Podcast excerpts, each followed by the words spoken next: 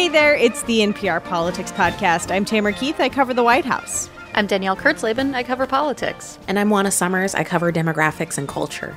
The time now is 11:35 p.m. on Tuesday, August 18th, and Joe Biden is now officially the Democratic nominee for president. Thank you to all our delegations. I'm pleased to announce that Vice President Joe Biden has officially been nominated by the Democratic Party as our candidate for President of the United States. And this Vice might President be a moment when, in a non virtual convention, balloons would fall from the sky and it would be so fun to watch the balloons. Um, and instead, it was like Joe Biden in a in a library, maybe with his uh, family and uh, a bouquet of balloons. You could either call it awkward or that it had some homespun charm that the rest of this uh, convention has. You, you, take your pick. Your opinion may differ. Well, thank you very, very much from the bottom of my heart.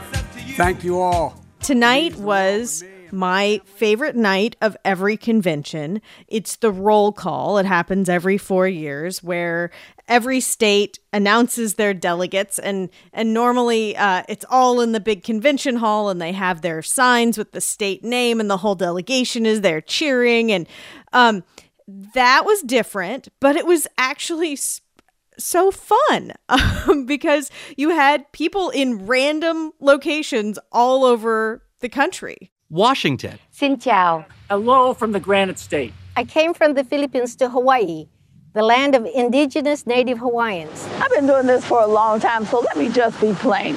Black people, especially black women, are the backbone of this party. The calamari comeback state of Rhode Island casts one vote for Bernie Sanders and 34 votes for the next president, Joe Biden. What it's in the world is the calamari comeback? Did we learn? Yeah, I, I, I meant to Google that before we started recording.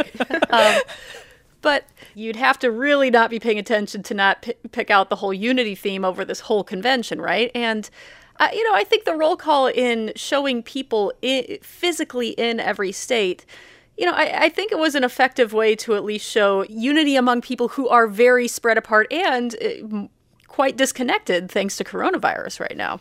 Yeah, I mean, I feel like this roll call could be just like bottled up and put in a Smithsonian somewhere to capture this time of quarantine. You had people in masks, yeah. people socially distanced. Mm-hmm. Um, Juana, what what stood out to you?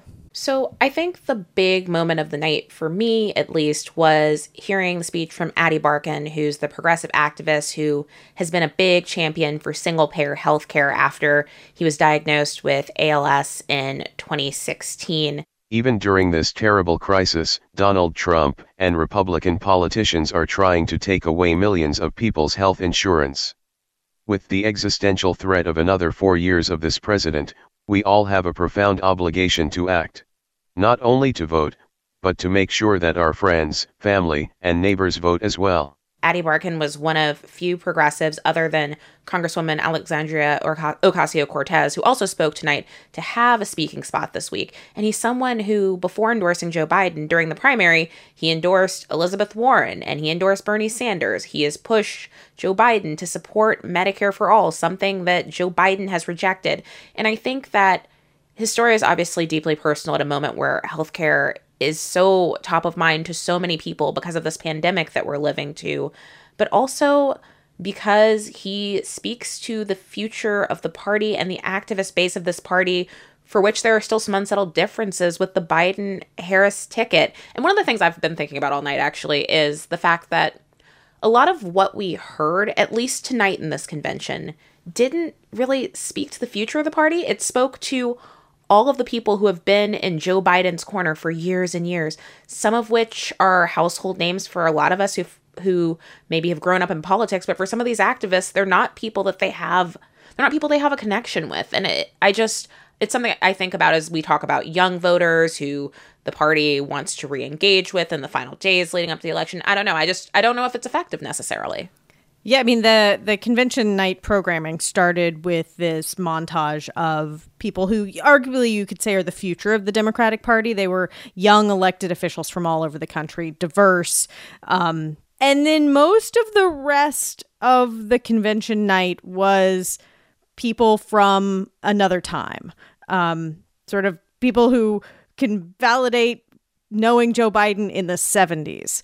The convention organizers were clearly trying to connect this next generation to Biden or, or create some continuity, but it's it's not sh- it's not clear that that through line lasted the night.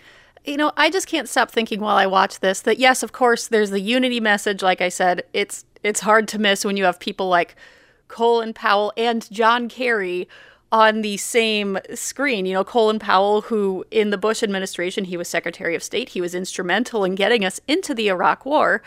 And John Kerry, also a former Secretary of State, who was defeated by that by uh, President Bush when he ran for president. Having them both on the same screen, and with him and John Kasich last night, you have two Republicans, but also, you know, you have people like you have Bill Clinton up there. What I'm saying is that you have a broad ideological spectrum. You also have people who, were this not televised, you can imagine some of these people getting some big boos, especially from the progressives in the party. John Kasich, of course, a conservative Republican. Colin Powell, like I said, Iraq War. Bill Clinton, Bill Clinton accused of sexual assault. What I keep thinking is, man, if this were in a convention hall and this were not on TV, how different would this be? But when you're running against Donald Trump and you get to be on TV and have no one booing you, you you have everyone in that foxhole, even the people who are I hate the word problematic, but I guess let's use it here. yeah, I mean p- people who yeah, people who first of all many Democrats have many reason to dislike and second of all people who you know whose records we are reassessing. Uh, and we are reassessing after they've been in power. So it sounds like what you're saying is that the virtual convention allows a certain smoothing over of any raw feelings. Yeah, like you guys, you guys were there in 2016. The yes. Bernie Sanders supporters with TPP duct tape over their mouths. I'm not saying it's good or bad that those people are not here. What I'm saying it is it is good for the Democratic Party and good for Joe Biden to not have loud opposition being voiced and not have us with our microphones running up to those people telling their stories. Here's the thing though. We're all living we're not in the same place. These activists aren't in the same place, but we're we're going to hear from people who have quibbles with the Biden Harris platform and the ticket. We're going to hear from them online whether it's on Twitter or on TikTok. They're going to voice their opposition. The, I think the thing that is to the benefit of the DNC and of the candidates is the fact that they are able to have pretty basically a largely seamless infomercial with no interruption. I just think I just think True. we have to be clear that like the opposition may, is getting is going to be quiet right now during the programming, but it's not going away. Fair. Yeah, yeah, yeah, totally. All right, well, let's take a quick break. And when we get back, Jill Biden uh, gave the, the big speech of the night. Support for this podcast and the following message come from Google. Google's free tools and resources are designed to help millions of small businesses get the most out of digital tools. From free online trainings and tutorials to on demand classes through Grow with Google. Offerings include free digital skills workshops, live and on demand events, and short, helpful videos on key topics for small businesses. Explore the free tools that are designed to help millions of small businesses at google.com/slash small business. Black voters play a crucial role for any Democrat who seeks to win the White House, but some big divides amongst that bloc and some serious ambivalence could determine who is elected president this November. Listen now on the Code Switch podcast from NPR. And we're back. And as is traditional with a convention, uh, the potential first lady gives a speech. And tonight it was Jill Biden in a classroom where she used to teach. And arguably, she was there to humanize Joe Biden. I know that if we entrust this nation to Joe, he will do for your family what he did for ours. Bring us together and make us whole. Carry us forward in our time of need keep the promise of America for all of us.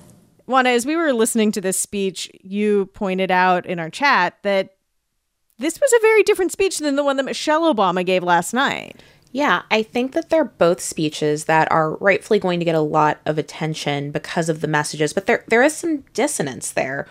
We heard Michelle Obama last night talk about how this is a country that is divided in a sharper way than I've heard her make that statement perhaps ever. And then if you think about what we heard tonight from Biden, she made the case that there are people who want to tell us that our country is divided and that we have these irreconcilable differences. But she doesn't believe that's so. We're coming together and holding on to each other. We're finding mercy and grace in the moments we might have once taken for granted. We're seeing that our differences are precious and our similarities infinite. She believes that people are coming together naturally now and that her husband, the former vice president, is fighting to bring people together. So you're seeing these two women with this experience in public life in these two very different ways kind of get at where we are as a country right now. And they just seem to have a different take on what the status of things is. Juana, do you think that there's that that's so much dissonance as to be a problem or to the contrary could it be that it's two different messages they appeal to two different groups of people it even more unity because the two messages uh, maybe don't jive with each other I think that it's okay that they're two really different messages. I took the former First Lady Michelle Obama's speech yesterday as a moral message and a condemnation of President Trump's record, the way he's handled the pandemic, and a message that was kind of speaking to the heart and conscience of every American who has sat in their homes frustrated, perhaps scared, and looking for a way to reckon with all of that during the course of the Trump presidency since her family left the White House. And I think that Jill Biden's message was there to serve a different purpose. It was to introduce herself as a potential future first lady to a nation who may be familiar with her because her family was in the administration, of course, but who don't know her well. And it was to humanize her husband as someone who has dealt with tragedy, as someone who is empathetic and who can unite the country again. They're two different messages from two very different women, both aimed at defeating Donald Trump and electing Joe Biden, of course. But I think there's just a little bit different theory of the case that we heard from each one of them. Mm-hmm. You know, the the story of Joe Biden um, is a story of loss and bringing strength to that loss. Um, and you know, Biden, when he was first elected to the Senate, his um, his family was in a car accident right before Christmas, and his um, young daughter and wife were killed, and and his two sons survived but were hospitalized. And then Jill Biden came along um, when the, the boys were a little bit older and and brought the family together, as they say in the bi- biographical video. And then later, during the Obama administration, um, Beau Biden, one of Biden's sons, died of, of brain cancer. And that story was a very big part of the convention tonight and tying that story to other people. I mean, I don't know how many people tonight said at one point or another, you know, Joe Biden helped me through my grief, or Joe Biden took my call, or Joe Biden gave me his phone number. Right. And, you know, it, it, we can't run the counterfactual of how this would hit during not a, a deadly pandemic. Mm-hmm. But yeah, I imagine that the intention was, you know, for this to be a, particularly powerful message at a time when when 170,000 is it, you know, 170ish thousand Americans have died of coronavirus and many many times that are grieving. You know, we always use that phrase consoler in chief about the president. That phrase takes on much bigger meaning at a time like this. So I'm sure that that that backdrop was considered. And that is a wrap for night two of the DNC. Uh, there are two more nights to go, and many of us from the NPR politics team will be covering it all on the radio live every night at 9 p.m. Eastern. Follow along by visiting npr.org or asking your smart speaker to play NPR or your local station by name. I'm Tamara Keith. I cover the White House. I'm Danielle Kurtzleben. I cover politics. And I'm Juana Summers. I cover demographics and culture. And thank you for listening to the NPR Politics Podcast.